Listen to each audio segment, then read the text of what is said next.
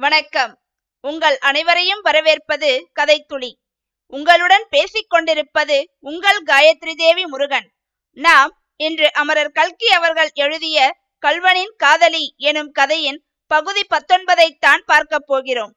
நாம் முந்தைய பகுதியில் அத்தியாயம் முப்பத்தி ஐந்து மற்றும் முப்பத்தி ஆறை பார்த்தோம். அதில் முத்தையனை பிடிக்க வேண்டுமென்றால் அபிராமியின் துணை கொண்டுதான் முடியும் என்று தீர்மானிக்கும் சர்வோத்தம சாஸ்திரி மனைவியை அழைத்துக் கொண்டு சரஸ்வதி வித்யாலயத்துக்கு செல்கிறார். அங்கு சகோதரி சாரதா மணியின் மன வாழ்க்கையை பற்றியும் அவரது சுபாவத்தை பற்றியும் அறிந்து கொள்கிறோம். சாஸ்திரி அபிராமி ஒரு நாள் எங்களுடன் இருக்கட்டும். நாளை கொண்டு வந்து விட்டு விடுகிறேன் என்று சாரதாமணியிடம் கூறுகிறார். அதற்கு சாரதாமணி சரி என்று சொல்லிவிட்டு அபிராமியை அழைத்து வர ஆள் அனுப்புகிறார். மேலும் அபிராமி தன் அண்ணனை நினைத்து வருந்துகிறாள் என்றும் சாஸ்திரி மற்றும் மீனாட்சி அம்மாளை பார்த்து அபிராமி மிகவும் மகிழ்ச்சி அடைகிறாள் என்றும் நாடகத்தில் திருடன் கட்டம் வந்ததும் அபிராமி படபடப்பு அடைந்தாள் என்றும் பார்த்தோம். இனி இந்த பகுதியில் தன் அண்ணன்தான் திருடன் வேடம் பூண்டவன் என்பதை அபிராமி அறிந்து கொள்கிறாளா? சாஸ்திரியின் சூழ்ச்சி வலையில் முத்தையன் அகப்படுகிறானா? என்பதையெல்லாம் அமரர் கல்கி அவர்களின் எழுத்து நடைக்கு உயிர் கொடுத்து கதைக்குள் வாழ்வோமா? வாருங்கள். இன்று நாம் கேட்கப் போவது அமரர் கல்கி அவர்களின் கல்வனின் காதலி. பகுதி பத்தொன்பது அத்தியாயம் முப்பத்தி ஏழு கமலபதி. கண் எல்லாவற்றையும் பார்க்கிறது. காது பேசுவோர் வார்த்தைகளையெல்லாம் கேட்கிறது. வாய் காரியம் இருக்கிறதோ இல்லையோ பலரிடத்திலும் பேசுகிறது. ஆனால் கண்ணானது ஒருவரை பார்க்கும் போதும் மற்றையாரை பார்க்கும் போதும் அடையாத இன்பத்தை அடைகிறது. அவர் பேசுவது சாமானிய விஷயமானாலும் அவருடைய குரலில் விசேஷமான இனிமை இராவிட்டாலும் அவருடைய வார்த்தையை காது தேவாமிர்தத்தை பருகுவது போல பருகுகிறது. அவரிடத்தில் பேசும்போது வாய் குளறுகிறது நாக்கு கொஞ்சுகிறாது. இதெல்லாம் அன்பின் அடையாளம். ஆனால் இவ்வன்பு எப்படி பிறக்கிறது என்றாலோ அது தேவ ரகசியம். மனிதரால் சொல்ல முடியாது என்று லைலா மஜ்னூன் கதையாசிரியர் வாவேசு ஐயர் சொல்கிறார். காதலுக்கு மட்டுமன்றி சிநேகத்துக்கும் இது ஒருவாறு பொருந்துவதை காண்கிறோம். சில பேரை வாழ்நாள் முழுவதும் பார்த்து பழகி கொண்டிருந்தாலும் அவர்களுடன் நமக்கு அந்தரங்க சிநேகிதம் ஏற்படுவதில்லை. ஆனால் வேறு சிலரை முதல் தடவை பார்த்த உடனேயே நமக்கு பிடித்து போய் விடுகிறது. பிறகு அவர்களிடம் உள்ள குறைகளை எல்லாம் நாம் அலட்சியம் செய்ய தயாராகி விடுகிறோம். அவற்றுக்கு சமாதானம் கண்டுபிடிக்கவும் முயல்கிறோம். ஒருவர் என்னதான் குருபியாகட்டும் அவரை நமக்கு பிடித்து போனால் முகம் எப்படி இருந்தால் என்ன? குணத்தை அல்லவா பார்க்க வேண்டும்? என்ன சாந்தம்? என்ன அடக்கம்? என்று எண்ணி மகிழ்கிறோம். படிப்பில்லாத நிரக்ஷர குஷியாய் இருக்கட்டும். அவரிடம் பிரியம் உண்டாகிவிட்டால் படிப்பாவது மண்ணாங்கட்டியாவது. படித்தவர்கள் பரம முட்டாள்களாய் இருக்கிறார்கள். இவரிடம்தான் என்ன புத்திசாலித்தனம்? என்ன சாதுரியமாய் பேசுகிறார்? என்றெல்லாம் எண்ணி சந்தோஷப்படுகிறோம். இப்படி உண்டாகும் சிநேகத்தின் ரகசியம்தான் என்ன? ஏன் சிலர் மட்டும் வெகு சீக்கிரத்தில் பிராண சிநேகிதர்களாகி விடுகிறார்கள்? அவர்களை பார்ப்பதிலும் ஏன் அவ்வளவு ஆவல் உண்டாகிறது? நமது அந்தரங்க மனோரதங்களையும் நம்பிக்கைகளையும் அவர்களிடம் சொல்ல வேண்டுமென்று ஏன் தோன்றுகிறது? பூர்வ ஜென்மத்து சொந்தம் விட்டகுறை தொட்டகுறை என்றுதான் அதற்கு காரணம் சொல்ல வேண்டியிருக்கிறது. முத்தையனுக்கும் கமலபதிக்கும் ஏற்பட்ட சிநேகத்தை வேறு விதமாய் சொல்வதற்கில்லை. கமலபதி மதுரை ஒரிஜினல் மீனாட்சி நாடக கம்பெனியின் பிரசித்த ஸ்திரீ பார்க் நடிகன். முத்தையன் மோட்டார் விபத்திலிருந்து தப்பிச் சென்ற இரவு ஏறிய ரயில் வண்டியிலேதான் முதன் முதலாக அவனை சந்தித்தான். பார்த்த உடனே ஒருவருக்கொருவர் பிடித்து போய்விட்டது. கமலபதியின் வற்புறுத்தலின் பேரிலேயே முத்தையனை நாடக கம்பெனியில் சேர்த்து கொண்டார்கள்.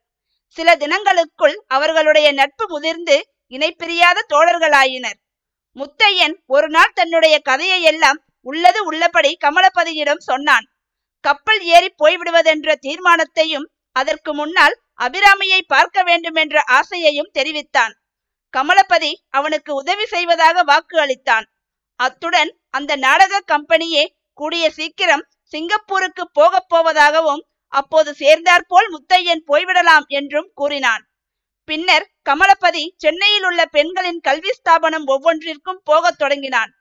தனக்கு விதவையான தங்கை ஒருத்தி இருப்பதாகவும் அவளை ஏதாவது ஒரு பெண் கல்வி ஸ்தாபனத்தில் சேர்க்க வேண்டும் என்றும் அதற்காக விவரங்கள் தெரிந்து கொள்ள வந்ததாகவும் அவன் ஒவ்வொரு இடத்திலும் கூறினான். அத்துடன் அம்மாதிரி பள்ளிக்கூடங்களில் நடக்கும் நாடகங்கள் கதம்ப கச்சேரிகள் முதலியவற்றுக்கும் தவறாமல் போய் வந்தான். எல்லாமும் அபிராமியை கண்டுபிடிக்கும் நோக்கத்துடன் தான் என்று சொல்ல வேண்டியதில்லை. கடைசியாக சரஸ்வதி வித்யாலயத்தின் தலைவி சகோதரி சாரதாமணி அம்மையுடன் அவன் பேசிக் கொண்டிருந்த போது தற்செயலாக அபிராமி அங்கு வரவே முக ஜாடையிலிருந்து அவள் முத்தையன் தங்கையாகத்தான் இருக்க வேண்டுமென்று அவன் யூகம் செய்தான்.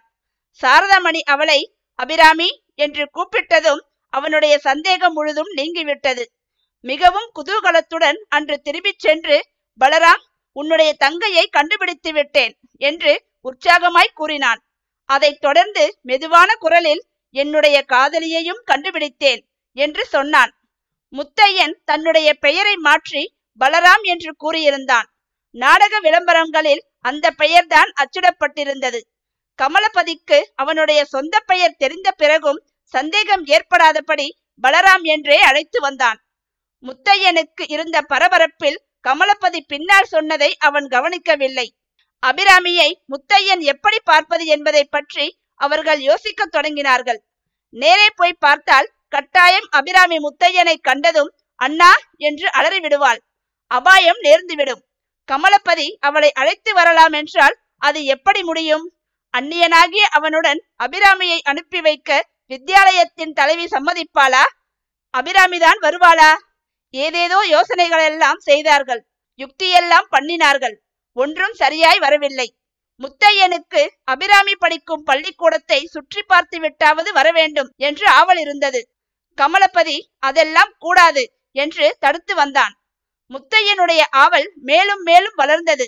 ஒரு நாள் கமலபதிக்கு கூட சொல்லாமல் வெளியே போனான். முத்தையன் அன்று திரும்பி வந்ததும் அவசரமாக கமலபதியை அழைத்து தனி இடத்துக்கு சென்று கமலபதி நான் அபிராமியை பார்த்து விட்டேன் என்றான். அவனுடைய கண்களில் ஜலம் ததும்பிற்று. ஐயோ என்ன காரியம் செய்தாய்? இப்படி பண்ணலாமா? என்று கமலபதி கவலையுடன் கேட்டான். கமலபதி நான் இன்றைக்கு அவளை பார்த்ததே நல்லதாய் போயிற்று. இனிமேல் எனக்கு அத்தகைய சந்தர்ப்பம் கிடைக்குமோ என்னமோ? என்றான் முத்தையன். பிறகு அவன் அன்று சாயங்காலம் நடந்ததையெல்லாம் விவரமாய் கூறினான். அபிராமியின் பள்ளிக்கூடத்தை தூரத்திலிருந்து பார்த்து விட்டாவது வருகிறதென்றுதான் கமலபதியிடம் சொல்லிக் கொள்ளாமல் போனதாகவும் பள்ளிக்கூடத்து மதிர்ச்சுவரை சுற்றி வருகையில் வேலனையே அழைப்பாய் விந்தை குயிலே என்ற பாட்டை அபிராமியின் குரலில் கேட்டு பிரமித்து நின்றதாகவும் மதில் சுவரின் மேலாக எட்டி பார்த்த போது மருதாணி புதர்களுக்கு அப்புறத்தில் மரமல்லிகை மரத்தடியில் அபிராமியும் இன்னொரு பெண்ணும் இருந்ததாகவும் அப்பால் போக கால் எழாமல் தான் அங்கேயே நின்றதாகவும் கூறினான். கமலபதி என் மனம் இன்றுதான் ஆறுதல் பெற்றது. அபிராமியை நான் பார்த்து விட்டேன். அவள் என்ன நினைத்துக் கொண்டிருக்கிறாள் என்றும் அறிந்தேன். என்னை அவள் திருடன் என்று வெறுக்கவில்லை. என்னிடத்தில் அவளுடைய அன்பும் மாறவில்லை. இனிமேல் எனக்கு வேறு என்ன வேண்டும்? கல்யாணியை தவிர என்றான் கமலபதி. முத்தையன் பெருமூச்சு விட்டான். கமலபதி நீ எனக்கு ஒரு வாக்குறுதி கொடுக்க வேண்டும் என்று அவன் கைகளை பிடித்து கொண்டான். ஒன்றாய் போவானேன்? எத்தனை வேணுமானாலும் தருகிறேன். தயவு செய்து இப்போது விளையாட்டு பேச்சு வேண்டாம். கமலபதி புராணங்களில் சொல்வார்களே இடது கண் துடிக்கிறது இடது தோல் துடிக்கிறாது என்றெல்லாம் அப்படியொன்றும் எனக்கு துடிக்கவில்லை. ஆனாலும் ஏதோ விபரீதம் வரப்போகிறதென்று மட்டும் என் மனது சொல்கிறது. இதை கேள் அபிராமியும் அவள் தோழியும் பேசிக் கொண்டிருந்தார்கள் அல்லவா? நானும் மெய்மறந்து கேட்டுக்கொண்டிருந்தேன் அல்லவா? அப்போது இன்னொரு பெண் வந்து அபிராமி உன்னை கூப்பிடுகிறார்கள்.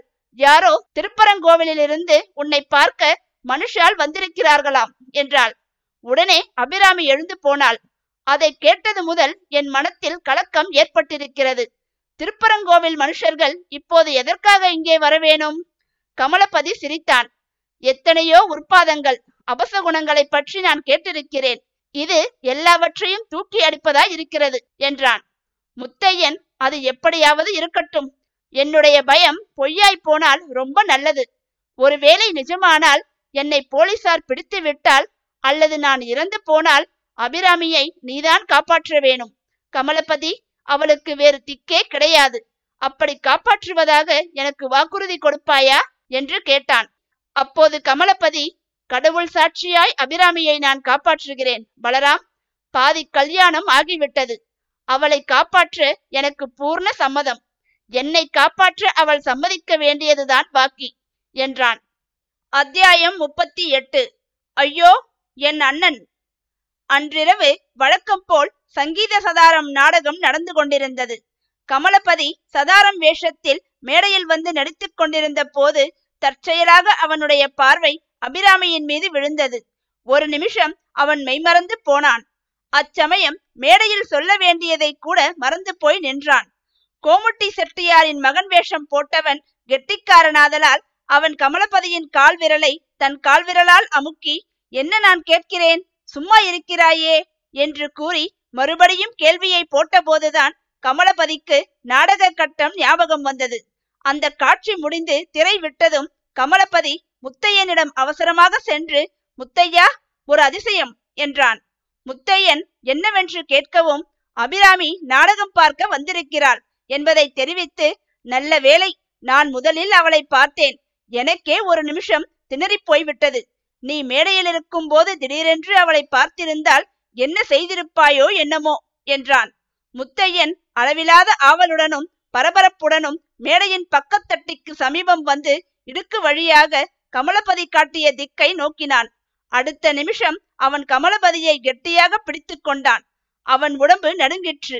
கமலபதியை அவன் தனி இடத்துக்கு அழைத்துச் சென்று கமலபதி நான் சாயங்காலம் சொன்னது நிஜமாய் போய்விடும் போல் இருக்கிறது. அபிராமியின் பக்கத்தில் இருப்பது யார் தெரியுமா? அவர்தான் திருப்பரங்கோயில் போலீஸ் சப் இன்ஸ்பெக்டர் ஏதோ சந்தேகம் தோன்றித்தான் அவர் அபிராமியை இந்த நாடகத்துக்கு அழைத்து வந்திருக்க வேண்டும் என்றான். சர்வோத்தம சாஸ்திரி முத்தையனை பார்த்ததில்லையே தவிர முத்தையன் திருப்பரங்கோயிலில் இருந்தபோது பல தடவை சாஸ்திரியை பார்த்திருக்கிறான். ஒரு ஊரில் சப் இன்ஸ்பெக்டர் உத்தியோகம் பார்ப்பவரை அந்த ஊரில் உள்ளவர்களுக்கு தெரியாமல் இருக்க முடியுமா? நண்பர்கள் இருவரும் கவலையுடனே ஆலோசனை செய்தார்கள். முத்தையன் நாடகம் முழுவதும் நடித்து விட வேண்டியதுதான் என்று தீர்மானித்தார்கள். அவன் அபிராமியின் பக்கம் திரும்பி பார்க்க கூடாது.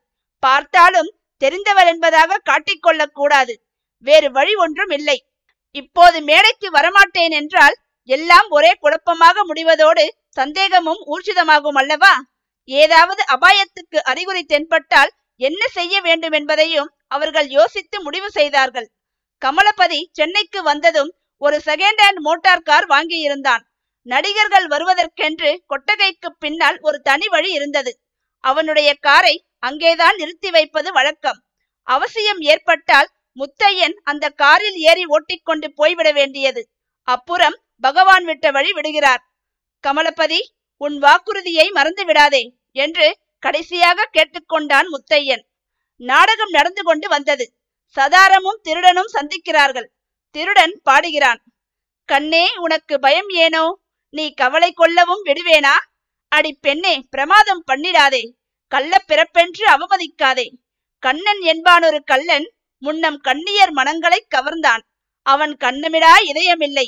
காதல் கொள்ளையிடாத உள்ளமில்லை. வெண்ணை திருடி அந்த கல்வன் எங்கள் வம்சத்துக்கே வழி முதல்வன்.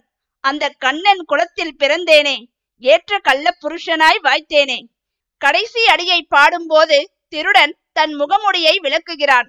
உடனே சதாரம் மூர்ச்சித்து விழுகிறாள். அதே சமயத்தில் சபையில் குடிக்கொண்டிருந்த நிசப்தத்தை பிளந்து கொண்டு ஐயோ என் அண்ணன்! என்று ஒரு குரல் எழுந்தது.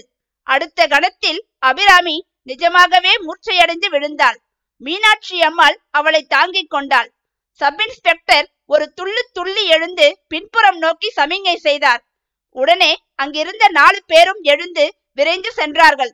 இதற்குள் சபையில் பாதி பேருக்கு மேல் எழுந்து நிற்கவும் என்ன? என்ன? என்று ஒருவரையொருவர் கேட்கவும் காரணம் தெரியாமல் சில பேர் விழுந்தடித்து வெளியே ஓடவும் இம்மாதிரி அல்லோல கல்லோலமாகி விட்டது. மேடையிலும் திரையை விட்டு விட்டார்கள். உடுப்பணியாத போலீசார் நாலு பேரும் வெளியே சென்று அங்கே தயாராயிருந்த உடுப்பணிந்த போலீஸ்காரர்களையும் அழைத்து கொண்டு மேடைக்குள் ஓடினார்கள். அங்கே மூளை முடுக்குகளில் எல்லாம் தேடியும் கூட திருடன் அகப்படவில்லை. கமலபதி கவலை தேங்கிய முகத்துடன் ஆவலுடன் எதையோ எதிர்நோக்குபவன் போல் இருந்தான். சில நிமிஷங்களுக்கு பிறகு சற்று தூரத்துக்கு அப்பால் இருந்து அவனுடைய மோட்டார் ஹாரனின் சப்தம் வரவும் அவனுடைய முகம் பிரகாசமடைந்தது. போலீசிடம் அகப்படாமல் முத்தையன் தப்பித்தானா? மீண்டும் கல்யாணியை சந்திக்கிறானா? என்பதையெல்லாம் நீங்கள் தெரிந்து கொள்ள வேண்டுமென்றால் இந்த கதையை தொடர்ந்து கேட்க வேண்டும். நாம் கூடிய விரைவில் பகுதி இருபதில் சந்திக்கலாம். அதுவரை உங்களிடமிருந்து விடைபெறுவது உங்கள் காயத்ரி தேவி முருகன். நன்றி வணக்கம்.